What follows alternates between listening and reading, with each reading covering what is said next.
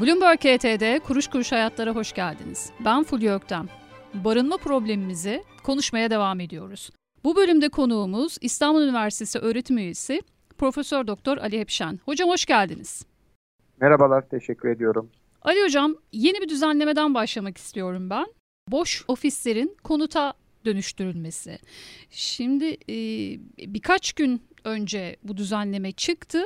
Geçen yıl aynı dönemde yine benzer bir düzenleme vardı. Bunların arasındaki fark ne ve e, bunun gerekçesi ne hocam? Yapılan düzenleme ile konutla yapılabileceğine dair hüküm bulunan alanlarda e, özellikle 1 Temmuz 2023 tarihinden önce ofis veya büro amaçlı yapı ruhsatı düzenlenerek yapına, yapımına başlanmış veya yapı kullanım izni düzenlenmiş olan yapılarda 1 Temmuz 2024 tarihine kadar sonuçlandırmak kaydıyla parselin tamamı da konut kullanım oranı %30'u geçmeyecek şekilde kullanım amacı değiştiğine yönelik bir e, ruhsat düzenlemesine imkan tanındı. Şimdi tabii bu önemli çünkü burada Türkiye'deki en büyük problemlerden bir tanesi özellikle bunun altını özellikle çizmek istiyorum. 2017'den sonra ortaya çıkmaya başlayan arz sorunu. Yani bizde e, yeni ürünün özellikle konut niteliğindeki ürünün 2017-2018'e başlayan dönemle birlikte piyasaya girme e, eğilimi e, çok hızlı bir şekilde azaldı. Bunun tabii farklı nedenleri var. Bunun yarattığı bir takım problemler var. Ama e, tüm bunları alt alta topladığımızda e, geldiğimiz noktada acaba biz arzı nasıl arttırabiliriz sorusuna farklı açılardan çözüm üretmeye çalışıyoruz. E, şimdi e, işte bu az önce ifade ettiğim düzenlemeye bağlı olarak e, ofislerin ya da işte bu büro amaçlı yapı ruhsatına sahip alanların konuta dönüştürülüp dönüştürülmeyeceğini değerlendirmeye çalışıyoruz. Belki ilerleyen zaman dilimlerinde mevcutta var olan boş konutların aktif olarak kullanımına yönelik bir takım vergisel düzenlemeler e, gelebilir.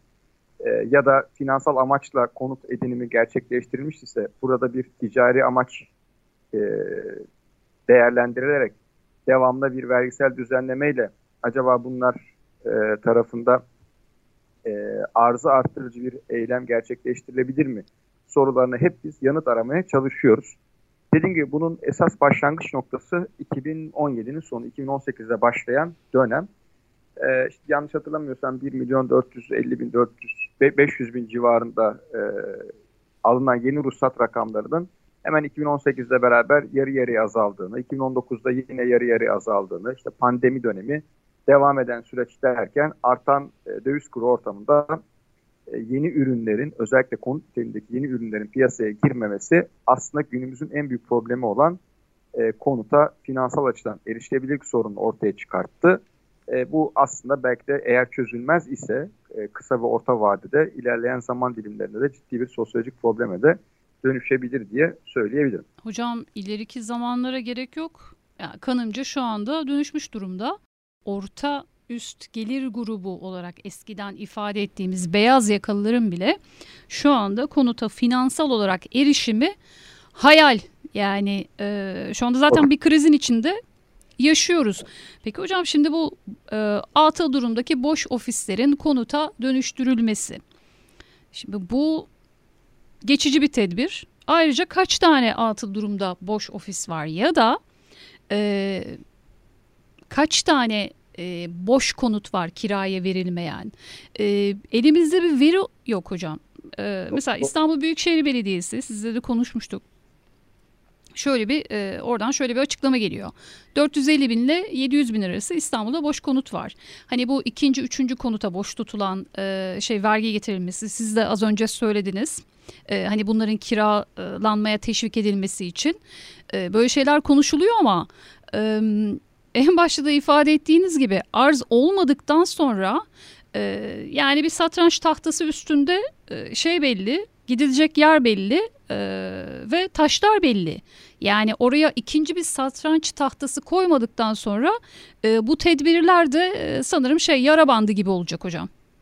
E, evet öyle yani e, bizdeki en büyük problem 2017 ile beraber başlamıştı. E, 2018'de biliyorsunuz ilk kur atayla beraber e, özellikle girdi maliyetlerinin, üretim maliyetlerinin hızla artması beraberinde üreticinin üretmeme kararını nispeten ön plana çıkarmıştı ki zaten alınan ruhsat rakamlarından bunu görebiliyoruz. Evet. Evet, gibi bu azalarak yani üretim azalarak devam etti. Sonra çok ilginç bir gelişme oldu Hülya Hanım. E, biliyorsunuz 2020 pandemi dönemiyle beraber e, pandemide alınan ilk kararlardan bir tanesi konut edinimini daha kolay hale getirebilmek için de hem kredi değer oranını e, yani kredi miktarındaki oranı kredilendirme oranını biz arttırdık. Daha sonra pandeminin hemen başlarında bahar aylarında e, özellikle kamu bankaları nezdinde e, ciddi kredi faiz kampanyalarıyla beraber konut alımını teşvik ettik ama ürünün nispeten az olduğu, az olmaya devam ettiği bir ortamda talebi bu kadar hızlı hale getirince beraberinde zaten o arz talep dengesi 2020 yılının devamında bozuldu. Hemen devamında yine e, özellikle 2021 yılının e, işte Eylül-Ekim aylarında e, bu para politikası e, kurumunda işte faiz oranlarına ilişkin azalım kararını verdiği döneme denk geliyor aslında baktığımızda. E, faiz oranlarını azaltması, devamında 2022 ile beraber Türkiye'nin e, enflasyonist ortama geçiş yapması e, ve yatırımcıların 1990'lı yıllardaki alışkanlıklarını tekrar hatırlayarak ya durun bir dakika biz 90'lı yıllarda paramızın satın alma gücünü koruyabilmek anlamında konuta doğru yöneliyorduk gayrimenkule doğru. O zaman aynı durumu madem yine yaşıyoruz yine yönelelim gibi bir refleks geliştirmeleri yine ürünün olmadığı bir ortamda bu sefer ek bir talebi daha karşımıza getirdi. Bu, ve bu arz talep dengesi tamamen özellikle 2022 yılı içerisinde bozuldu. Hatta size şöyle bir rakam da vereyim. Ee, biz e, mütemadiyen takip ediyoruz. Ee, OECD'nin bir standardı var bu anlamda erişilebilirlikle ilgili. Ee, diyor ki OECD e, bir ülkede ortalama yıllık e, hane halkı gelirinin e, en fazla 3 katı kadarlık bir e, konut ortalama konut fiyatının olması gerekir gibi bir şeyi var, e, göstergesi var, ölçütü var. E, Türkiye'de özellikle 2021'in sonuna kadar ki dönemde yani o geçmiş 10 yıllık döneme baktığımız zaman 2011-2021 gibi değerlendirdiğimizde zaten hep 3'tü. Yani Türkiye'de ortalama hane halkı gelirinin yıllık gelirinin 3 katı kadarlık bir fiyatlamaya sahipti. O yüzden erişilebilirlik problemi bizde hiç olmadı aslında. Hiç konuşmadık. Ama bugün geldiğimiz noktada işte son rakamlar yaklaşık 6 katlık bir e, şey farkını bize gösteriyor. Yani yıllık gelirin 6 katına kadar erişen ortalama konut fiyatını karşımıza getiriyor ki bu daha da bir problem. O zaman hocam e, araya giriyorum. Şimdi temel problem aslında enflasyon param pul olmasın diye insanların konuta, konut yoksa arsaya, tarlaya, tapana yönelmesi e, ve tabii bu arada Yine aynı sebepten yani enflasyondan maliyetlerin aşırı, art, aşırı artmasından e, arz tarafındaki isteksizlik. Ha buna tabii şey de gelmiştir muhtemelen e, gayrimenkul satın almayla e, vatandaşlık verilmesi. E, var, her ne kadar çok büyük bir etkisi olduğu söylenmese de arzın bu kadar az olduğu bir yerde e, bir konut bile e, kıymetli oluyor hocam. Peki e, şimdi hocam faizi yükseltiyoruz. Normal seviyelere geldi diyelim. İşte enflasyonla mücadele ettik düşecek ama bu uzun bir yol. Ama şu anda zaten kanıyor halde. E, şimdi ne yapacağız hocam? Yani gerçi şöyle uzun vadeli politikalar hep hadi şimdi kısaca bunu çözelim deyip deyip hiçbir zaman uzun vadeli bir e, şey girişimde bulunmuyoruz. E, ve şey o uzun vadeli girişimde dün bulunmamız lazımdı. Yani e, ne zaman başlansa o kadar hani iyidir. Geç kalınmış olabilir ama bugün başlansa ne yapmak lazım hocam? Ya bence bunları ben madde madde şöyle zihnim el verdiğince sıralayabilirim diye düşünüyorum. Bir, şunu yapmak lazım. Dediğiniz gibi bir kere mutlaka arzı arttırmak gerekiyor ama e, sonuçta üretilecek olan ürün diğer mal ve hizmetlerden farklı. Yani bugün karar verseniz nihai ürün olarak elinize yaklaşık bir buçuk iki yıl sonra e, geçebilecek bir üründen bahsediyoruz. O yüzden arzı hızlı bir şekilde arttırabilmek e, kolay değil. O yüzden e, dönüp acaba mevcut içerisinde nasıl bir oyun planı şekillendirebiliriz diye bence değerlendirmek lazım. Bu anlamda e, bir şunu yapmak bence gerekebilir. Bir kere barınma amaçlı e, konut finansman talebiyle yatırım amaçlı konut finansman talebini birbirinden ayırmak gerekiyor. E, çünkü ortada bir ürün var. Normalde o ürünün e, e, barınma ihtiyacını karşılaması gerekirken biz onu bir yatırım aracı olarak da değerlendirmişiz. Dolayısıyla burada mutlaka bazı ülkelerde olduğu gibi başta İngiltere'de e, sayabiliriz bu anlamda. E, eğer bu ürünü kişi yatırım amaçlı tasarruf ediyorsa burada mutlaka ve mutlaka e, farklı bir vergisel düzenleme ihtiyaç olduğunu düşünüyorum. Yani ikinci konut, üçüncü konut, dördüncü konut, beşinci konut sahipliğine doğru gidildiğinde bunu bir yatırım aracı olarak değerlendirmek söz konusu olabilir. Burada bir mutlaka vergisel düzenlemeye ihtiyaç var diye söyleyebilirim. Hocam vergi deyince bu arada e, şey mesela kıymetli e, konut vergisi var. Bu şey çok mesela az şey konuttan alınıyor. Onun dışında bir de şöyle bir durum var. Bizde mesela gece kondu diye bir gerçek var hocam. şimdi gece kondu yapılmış. Gelmiş biri hepimizin arazisine koymuş gece kondusunu. Sonra buraya e, elektrik, su neyse doğalgaz verilmiş. Bir şekilde bir imar affı olmuş. Bu kişi tapusunu almış. E, sonra kentsel dönüşüm diyoruz. İşte bir gece konduyu yıkıyoruz. Yerine apartman yapıyoruz.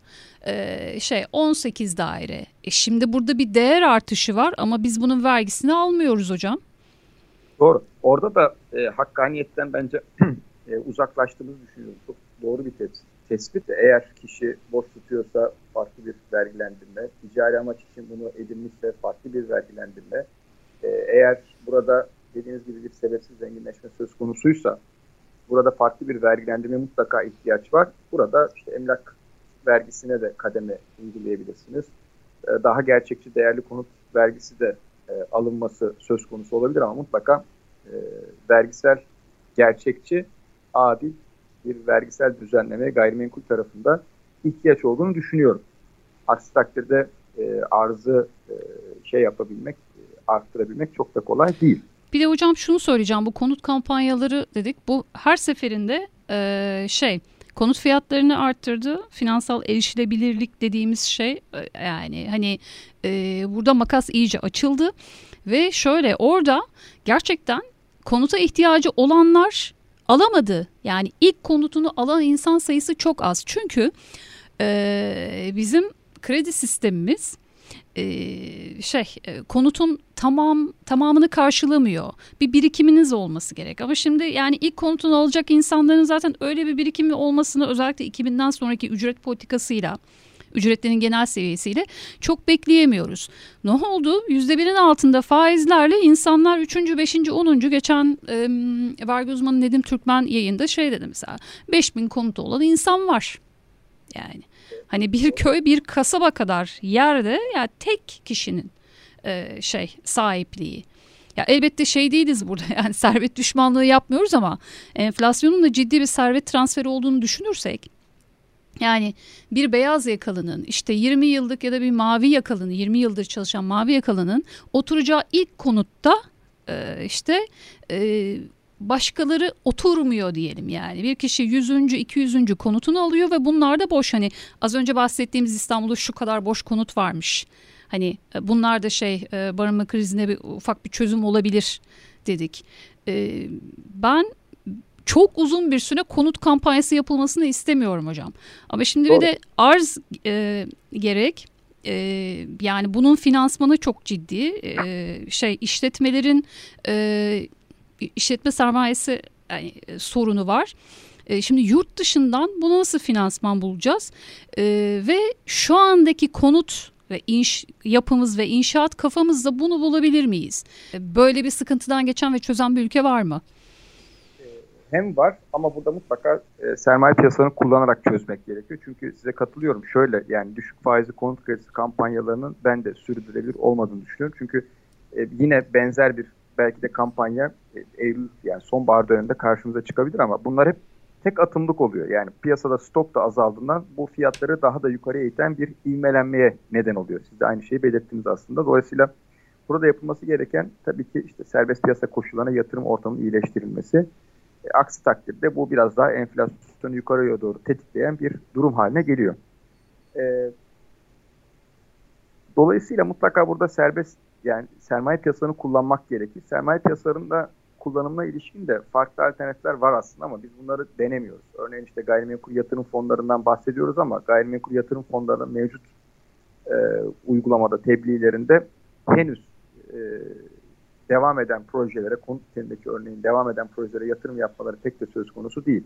Bireysel emeklilik sisteminden bahsediyoruz ama e, devam eden süreçte özellikle gayrimenkul yatırım fonlarıyla bireysel emeklilik sistemini tam anlamıyla entegre edemedik.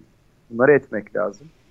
E, dolayısıyla ya da mesela e, kamunun daha e, madem ki sonuç e, sorun e, barınma sorunu dolayısıyla kamunun e, satılabilir ürüne kampanya türetmekten ziyade kiralık konut üretimine yönelik farklı uygulamaları hayata geçiriyor olması gerekir. E, aksi takdirde biz hep bildiğimizi yapmaya devam edersek bu e, hani elinde daha fazla e, malı olan bireylerin daha kolay o ürününün sayısını arttırma anlamında bir kampanyadan başka e, şey olmaz. İmkan olmaz. Hocam e, kentsel dönüşüm tüm yurtta e, gerek ama özellikle metropollerde e, hele ki deprem bölgesinde olan İstanbul'da e, acil acil acil yapılması gereken bir şey. E, şimdi bugün başlasak İstanbul'u kaç yılda dönüştürürüz? Ama bu parsel parsel dönüşüm değil şimdiye kadar yapılan yanlış uygulamalarla değil. Gerçekten sağlam ve şey e, e, amaca e, uygun konut üreterek. 10 yıl mıdır hocam bu? 15 yıl mıdır? E, buraya bir süre koymak zor. Çünkü e, şöyle zor. Elimizde resmi rakamlar olsa belki e, süre konulabilir sonuçta şu rakamı ben hani biliyor olsaydım net bir şekilde e, İstanbul'da işte toplam bina sayısı şu kadar, bunun e, şu kadarı e, dönüşmesi gerekir gibi net bir rakam söz konusu olsa burada bir planlama yapabilirsiniz. Ama biz hep afaki genel kabul görmüş rakamlar üzerinden gidiyoruz. E, hep şu deniyor tabii Türkiye'de yaklaşık 6.7 milyon e, adetlik konutun dönüştürülmesi söz konusu. E, doğrudur. E, ama tabii 6.7 milyon konutun dönüştürülebilmesinin maliyetine baktığımız zaman bu herhalde bugünkü rakamlarla kabaca e, 15 trilyon lirayı falan geçer diye tahmin ediyorum. E, hal böyle olunca önce bu birikimi yaratmak lazım. O sermayeyi yaratmak lazım. E, ondan sonra e, fiiliyata geçmek lazım. Sermaye olmayınca e, hep düşünce sizin dediğiniz gibi bir tane vereyim ama yerine e, aynısını alayım ya da e, 100 metrekare evimi vereyim ama imkan varsa daha yüksek metrekare bir ev alayım gibi bir düşünceye de doğru e, kişileri sevk edince bu bir pazarlık konusu haline geliyor. Bunu pazarlık konusu haline getirmeden kamunun daha çok net tedbirlerle bu konuya eğilmesi gerekiyor. Bilmiyorum e, yakın zamanda detaylarına tam hakim değilim ama bakanlığın bir İstanbul özelinde e, çalışmasından İstanbul'a özel bir kentsel dönüşüm yasası getireceğiz dediler. Doğru burada işte rezerv alanları yapmak, rezerv alanları belirlemek lazım. Yeniden rezerv alanlarda konut üretmek gerekiyor. Mevcut e, şehir içindeki yapıyı rezerv alanlara taşıyıp içeriği yenilemek gerekiyor. E, ama hani bu dediğim gibi lafla çok kolay söylenebilir ama fiiliyata döktüğünüz zaman e, yıllara sahip bir hem finansman ihtiyacı anlamında hem e, yapılaşma süreci anlamında yıllara sahip bir zamandır. O yüzden hani 10 yıl 15 yıl demek bile bence çok şeydir yani. E, Hocam Doğru. evet sözünüzü e, kestim. Şimdi ölçemediğimiz şeyi değerlendiremiyoruz. Hep zaten muğlak konuşuyoruz. Sizle yayın öncesi e, görüşmemizde e, konuta ilişkin istatistik en son 2000'de yapılmıştı demiştiniz. Doğru. Hocam yani şu son 23 yılda dünyanın ve Türkiye'nin baş döndürücü değişimiyle nereden nereye geldiğimizi bilmezken nasıl politika üreteceğiz? Doğru. Hatta e, isim vermeyeyim belki doğru olmaz ama e, ben de hala gazete küpürü var. 2011 yılında Ekim'di galiba yanlış hatırlamıyorsam bir gazetemizin bir ekonomi sayfasında bir haber vardı. Türkiye'de son 11 yıldır bina sayımı yapılmıyor şeklinde. E, atıp yaptıkları dönem 2000 yılıydı e, ben de bir yazı yazmıştım. Dedim ki e, aynı gazetenin yeniden uğraşmasına gerek yok. Sadece başlığı değiştirse yeter. Türkiye'de son 23 yıldır bina sayımı yapılmıyor şeklinde. Konut istatistiklerimiz var. E, ama burada önemli olan dediğim gibi yani elimizde kaç tane ruhsatlı, kaç tane ruhsatsız, bunların ne kadarı gerçekten dönüşüme ihtiyaç duyuyor, kaçında kat mülkiyeti var, kaçında kat ittifakı var. Bunların tek tek tek tek e, detaylandırılması gerekiyor. E, ama o kadar çok envanterde problem var ki hala arsa gözüküyor, üzerinde bina var baktığınızda falan çok büyük e, aslında problemler var özellikle bina envanteri noktasında. O yüzden e, elimizdekini tam anlamıyla ölçemiyoruz. Ölçemeyince de e, maalesef e, bir gerçekçi planlama yapamıyoruz. Hocam konu krizimizin e, nedenlerini, sonuçlarını ve çözüm önerilerini aldık sizden. E, İstanbul Üniversitesi öğretim üyesi Profesör Doktor Ali Hepşen çok teşekkür ederim verdiğiniz bilgiler için. Teşekkür ediyorum. Yani umarım e, tüm bu konuşulanlar günün birinde hayata geçer. Ben Fulya Öktem. Kuruş Kuruş Hayatlar'da sonraki bölümlerde görüşmek üzere.